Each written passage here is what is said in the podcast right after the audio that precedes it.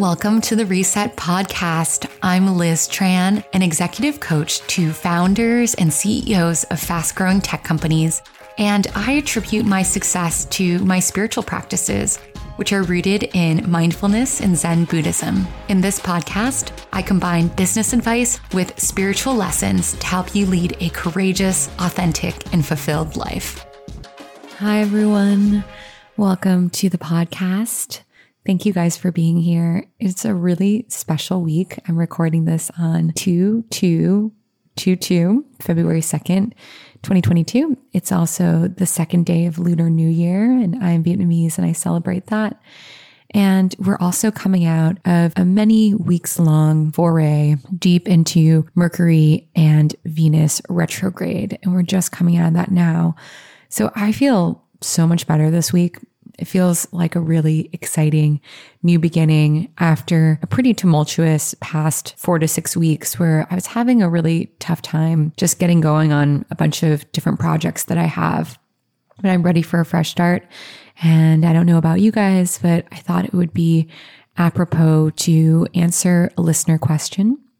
And this listener question deals with new beginnings as well. The question is about breakups. I'll go ahead and read that message here. Hi, Liz. I recently went through a breakup that is equally needed, but also devastating. I would love an episode on healing after ending a meaningful relationship and finding yourself again after intertwining your life with someone else. A beautiful topic. This is definitely very active breakup season. A lot of breakups tend to happen around the holidays and before Valentine's Day. But even if you're not actively going through a breakup, this episode is more broadly about dealing with the feelings of rejection and sadness. Today, I am definitely going to cover the topic of how do you heal from a breakup? How do you move on with your life? But first, I want to talk about sadness more broadly because I do not think that the appreciation of sadness gets enough airtime in our culture. And I also think that our culture tends to have it all wrong.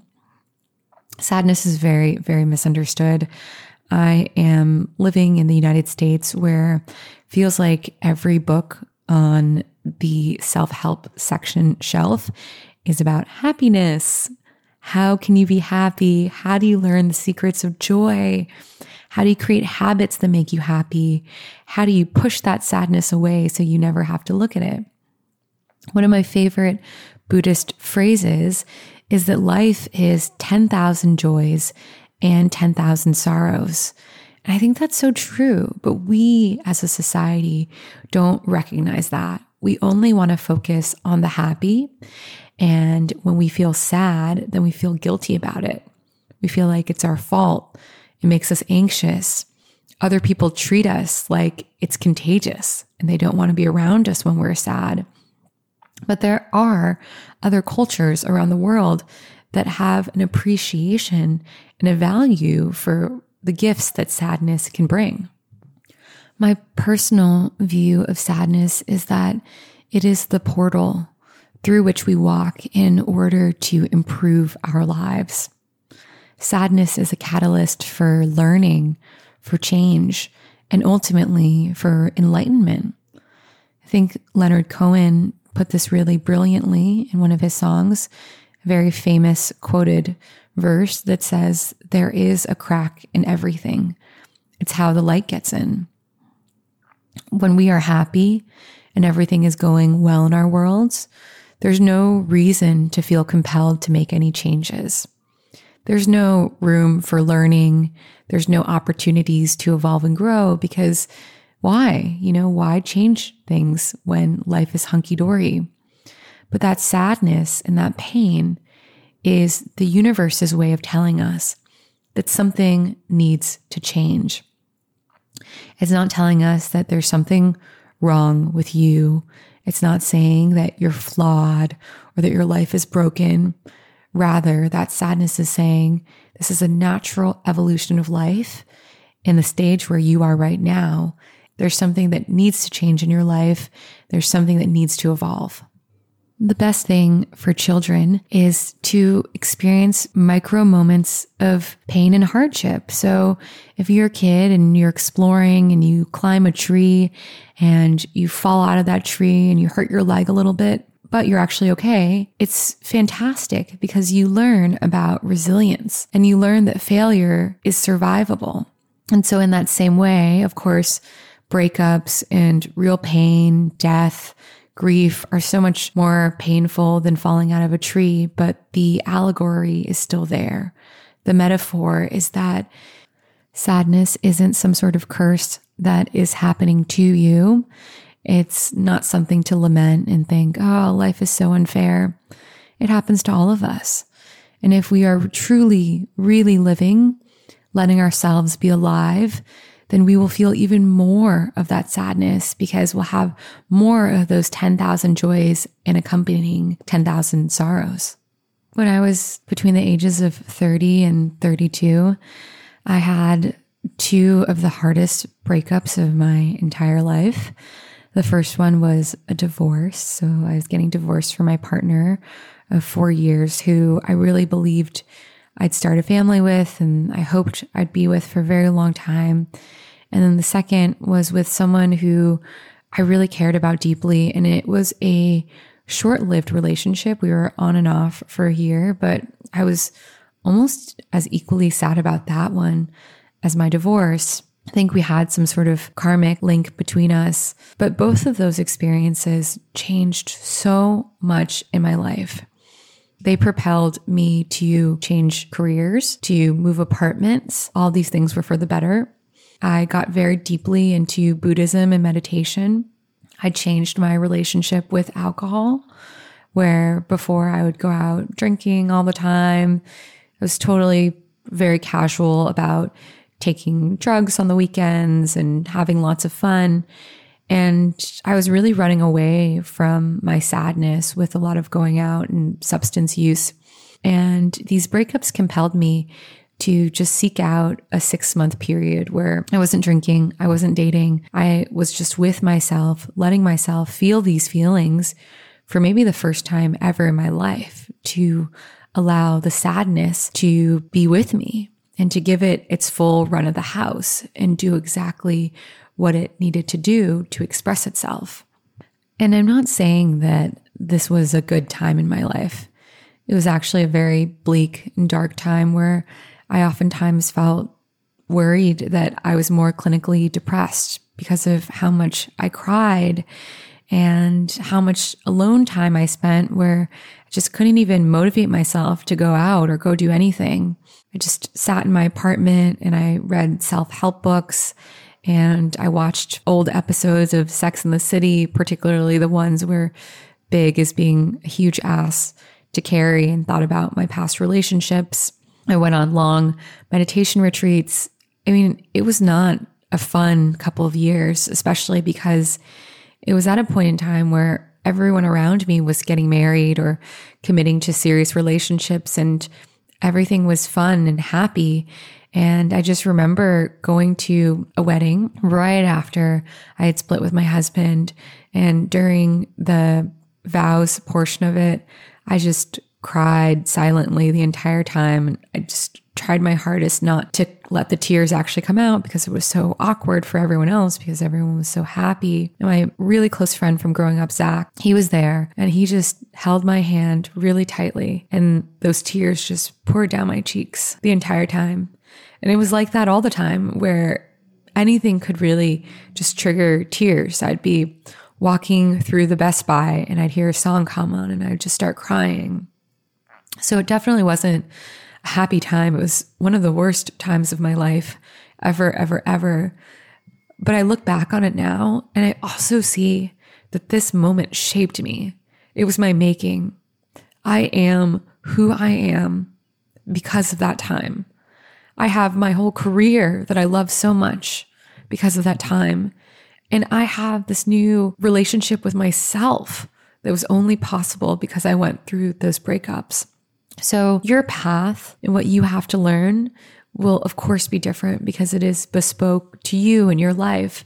But this is a very true and very deeply held Buddhist belief is that whenever there's something that comes into our lives that is sad, disappointing, angering, there's always some growth that needs to happen. These things are happening to us because they are the catalyst for us to make some much needed changes. I also love reminding myself of the phrase rejection is protection. It's something that I learned from my dear friend Jess.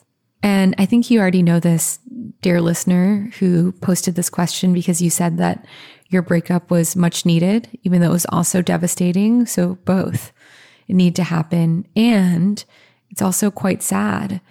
And that's the thing that this phrase represents is that there's nuance, right? Even though these painful events, these breakups hurt so much, they usually wind up being the best thing that ever happened to us. When someone is rejecting you, whether that is a partner or a job that you're interviewing for, that rejection is life's way of creating a barrier onto a path that does not belong to you. It is life in the universe's way of rerouting you onto the path that you're supposed to be on. At the time of those two breakups, I, more than anything, wanted a way to make it work with my ex husband and then later on, my ex boyfriend. Honestly, up until literally the month or two before I met my husband, Dev, I was wanting to see if there's a way for me and this ex boyfriend to make things work. And we went on this really sad, it wasn't a date, but it was like a hangout session together. And at the end of it, he told me that he had a girlfriend. And I was totally devastated because I felt like he had been leading me on to think that he didn't have one because we held hands. Ultimately, it was very, very sad. And I met Dev the next month, but I'm the kind of person who really holds a lot of love in my heart for people even after the relationship has ended. It's hard for me to let go. But now looking back, I do see that that rejection from those two people, from my ex-husband and my ex-boyfriend, it was protection because I was meant to be with Dev. Dev is the most kind-hearted, beautiful, inspirational person. And now I can't imagine my life without him. But at the time, you know, rewind back to that moment even just a month before I met him, I would have said so clearly that I still wanted to be with that ex boyfriend. So I think it's hard to keep this in mind now, but remembering that whatever rejection is coming your way, it is actually protecting you from going down a path that ultimately isn't in alignment with your best and highest life purpose. Can you think about a time where that feels true to you? Maybe you were rejected for a job that you were applying for or an after school club that you wanted to be a part of. And see if there's a time, maybe a few years back, now that you have some distance from it, where you can see that being turned down or being rejected for whatever that was actually was for your best, even if you couldn't see it in the moment. Okay, now that we've spoken about sadness and rejection more broadly, I want to answer the meat of our wonderful listener's question, which is how can she move on? How can she find herself again after her life was so intertwined with someone else's? I posted something on Instagram this week that really made me think about this question. And what I posted was a chart called Growing Around Grief by Lois Tonkin from 1996. And it's a chart with a bunch of circles on it, but I'll just read the caption. People think that grief slowly gets smaller with time. In reality, grief stays the same size, but slowly life begins to grow bigger around it. So that's actually the secret here. The trick isn't just to try to forget that your partner ever existed, but rather the trick is to start to build a new life for yourself. The grief that you hold in your heart may stay the same size, but slowly your life will begin to grow outside of that. And in relation, the grief will seem so much smaller as your life starts to grow bigger. And that's why my number one advice for how to heal post breakup is to invest a lot of time and energy into being intentional about your life because you're going to want to disrupt old patterns, old behaviors, old habits that you had in the relationship and bring in freshness. If you let your whole life stay the same, then basically you feel like your life is exactly the same as when you were in a relationship, but there's this giant gaping hole and everything reminds you of that person and the way your life used to be. After I got divorced, I wanted to stay in the same neighborhood because a lot of my friends still lived there and I wanted to see them all the time. And I did it for six months, but ultimately it was just so sad because I would pass the banh mi place where we used to go. I'd pass the place where we used to ride our bikes together. I'd walk past the fish market where we'd get fish for dinner. Everything was a souvenir of what I had lost. So disrupt the pattern, shake things up.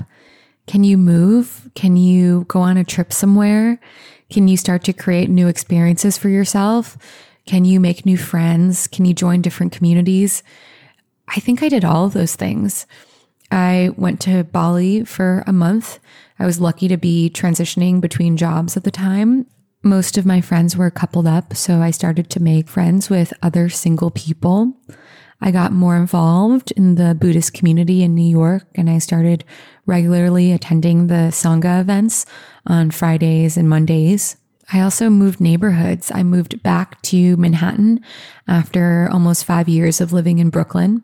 I did different workouts than I had done before because that was a big part of my relationship with my partner was exercising together. So I stopped doing all the things that we used to do together and tried to forge my own way.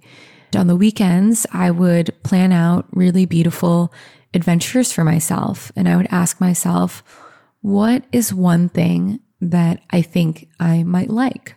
I was trying to understand what was truly me and what was me in the relationship with him. So, for instance, something we really like to do was go watch the movies, the old movies at Film Forum, old art house films, and I thought I had really liked that because it was something enjoyable that I always looked forward to doing with him. And after we broke up, I realized it's not something I inherently like for myself. I was rediscovering who I was as a holistic person outside of this relationship. So, my advice to you is start dating yourself. Take yourself out on dates. Think about what you might like Learn about yourself as if you are seeing who you are for the very first time again. It's such a powerful time for reinvention. I changed my hair, I changed my clothes. Yes, the ending of this relationship had left a giant void in my life, but that void was also an opportunity to begin again as someone that was more true to my spirit and my soul. I've always loved that funny tongue in cheek saying that if you want to get over someone, then get under someone else, meaning if you want to get over someone, then go sleep around with someone else, go hook up. And I don't know if I would recommend that, but I do think that the person who you should be getting under is yourself. Hook up with yourself, fall in love with yourself again.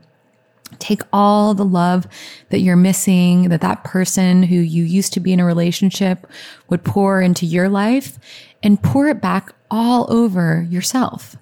Take all the love that you used to give them and redirect it back into every single moment of your day, the small moments. How can you make waking up and your morning routine a beautiful, joyous event? How can you take the evenings that you used to spend cooking dinner and watching Netflix with the other person and make them really beautiful, attentive, nourishing evenings for yourself?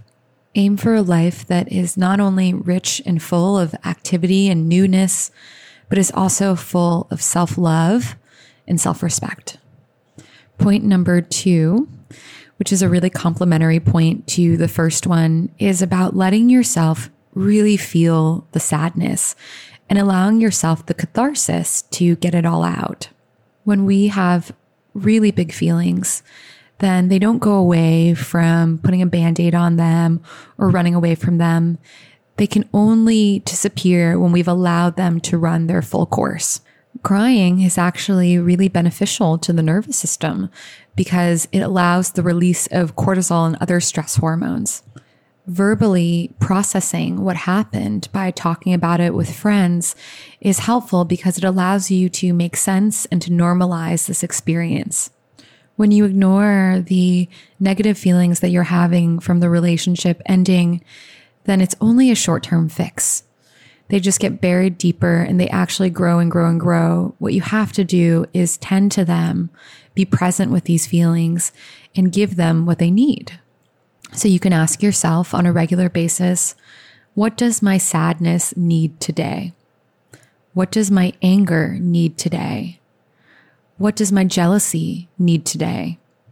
And then give that to yourself. I used to love going to watch sad movies alone and listening to sad music. And while that sounds very depressing, music and film and books became my companions. They allowed me to see people in similar experiences and feel empathy for them. I'd read stories of breakups and it would normalize things for me. I loved reading the modern love column from the New York Times and reading the sad ones. I'm not normally a country music fan, but that genre has so much wonderful heartbreak music. And I would walk around the city with my headphones on just up and down the streets alone at night and on the weekends. And I would just allow myself to cry if I really needed to, because I knew that there was this backlog of pent up emotion and I had to let it out. So I'd go to yoga class and I would cry and I'd feel okay about it. If I happened to cry when I was talking to friends, then I let that be okay because it was where I was. Acceptance of all your big feelings, no matter how scary or socially inappropriate they are, is the second step to healing from breakup. I know this advice is a little counterintuitive because most people say, oh, don't wallow. It just makes it worse. Don't get stuck in the past. Just focus on the positive. But I disagree with that. Your feelings are always valid. Your feelings are always real. And each of those feelings has a need that you can give to them, whether that be journaling, writing an angry letter, venting to a friend, going for a long run, whatever that is, your job is to allow those feelings to be, ask them what they need, and then give them that need. I do think that one big challenge in getting your sadness needs met is that people in our society tend to fear sadness. So it might get to be too much for some of your friends that you are always feeling sad or you're always needing to vent. But I think just being really clear and saying, Hey, is it okay if you actually just listen to me? I actually don't need advice and I don't need to fix this right now. I just need comfort. I just need to be able to express what it is that I'm feeling. And sometimes they'll be able to give that to you and sometimes they won't. And you'll respect their boundaries, but at least you asked for what it was that you needed. I really enjoyed meeting people who were in my same boat, who were also going through breakups during this time. So reach out and build a broader community. I know that the Buddhist community in New York was super helpful for me. I went on a lot of weekend retreats. This is not so possible because we are in the time of COVID right now. But there are also incredible online support groups that you can go to as well. I recently joined a online support group for women who are experiencing infertility and it has been so powerful for me to meet all these other amazing women who are going through the same thing and it makes me feel so much less alone. So I'd say during this time when it's already so easy to feel alone, then reach out and see how you can build community and connections that will help you feel heard, seen, and loved. The final and third tip that I'll give for dealing with breakups is to stay really grounded in the present moment. It is not going to do you any favors to rehash the past or to think about the future. I know that for me, I spent a lot of time wondering if maybe I might get back together with my ex or that maybe one day life would find a path for us to reconcile. I also would step back into the past and rehash moments that I thought maybe I could have done differently. But if you want to heal, then the past and the future are not the two places where you're going to find comfort and solace. I love this phrase by the Dalai Lama. And he says that there are only two days a year when nothing can be done. And that is yesterday and tomorrow. Today is the right day to love, believe, do, and live. So, what can you do to ground yourself in the here and now? Well, I think the first thing is journaling. I have so many notebooks from those two years during that breakup of all of my feelings. I needed a place for all my feelings to go. I loved journaling. So befriend your journal. Get in tune with what you're feeling in that very moment. Meditation practice is also extremely useful. And then also make a list. Make a list of what you want in a future relationship. Make a list of everything that you know right now to be true that you are going to call in for the future. And then once you've put that list on paper, then forget about it. Don't worry too much about finding someone else. Don't worry about your timeline and whether or not you'll ever meet someone. Trust that you will. Know that you will. Be clear about what it is that you're looking for in another person and then forget about it and live your life every day. I like to think about this time post breakup. And I see this image of you sitting in a really warm, soft cave and you're licking your wounds. Know that you have been hurt. Oftentimes, before relationships end, they've ended through a fairly painful process of lots of fighting, lots of uncertainty. And know that right now, in this very moment, it's okay if you don't feel your best. It's okay if you don't look your best or if you feel like your confidence has taken a big hit or if you're totally exhausted from months and months of fighting that led up to the breakup. This time is now about taking care of you, tending to your wounds and making sure that you are healing and recovering from the traumaticness that accompanies any breakup. So now recap the advice from this episode. First, know that sadness is an opportunity for growth, change, and evolution. Remember that it's always darkest before dawn and know that this ebb, this low point in your life is merely an impermanent moment in time before things get better. Things will get better and you are learning resilience and learning strength in the process. This breakup is an opportunity for you to create a beautiful new life for yourself. It's a moment for reinvention, for self love. It's a moment to date yourself and to reconnect with the wonderful, incredible person that is you, you and you alone. Point two, remember that rejection is protection. And this loss of this important thing in your life is actually a cosmic redirect onto the right path that is simply a barrier preventing you from going down a path in your life that is not meant for you. This breakup is the universe telling you that there is something better for you out there, and all you have to do is ask for it. Next, shake up the old patterns of your life. Don't let this person's absence feel like a gaping hole. Instead, fill it with self love, with new activities, new friendships, with freshness and joy, new beginnings. Now is your time to experiment, to have fun, to take risks and try new things. Really tune into how much possibility exists in your life now that you are not in this relationship anymore. The next point, you can build all these amazing new things into your life, but don't run away from your sadness. Make space for your sadness. Let your feelings come out, tend to them, find ways to vent and ways to process what you've just been through. And so I think these two key points are really important, right? You're kind of doing a both and situation. You're letting yourself be sad. You're letting yourself process those feelings. And at the same time, you're also inviting newness. You're holding both joy and deep pain at the same time.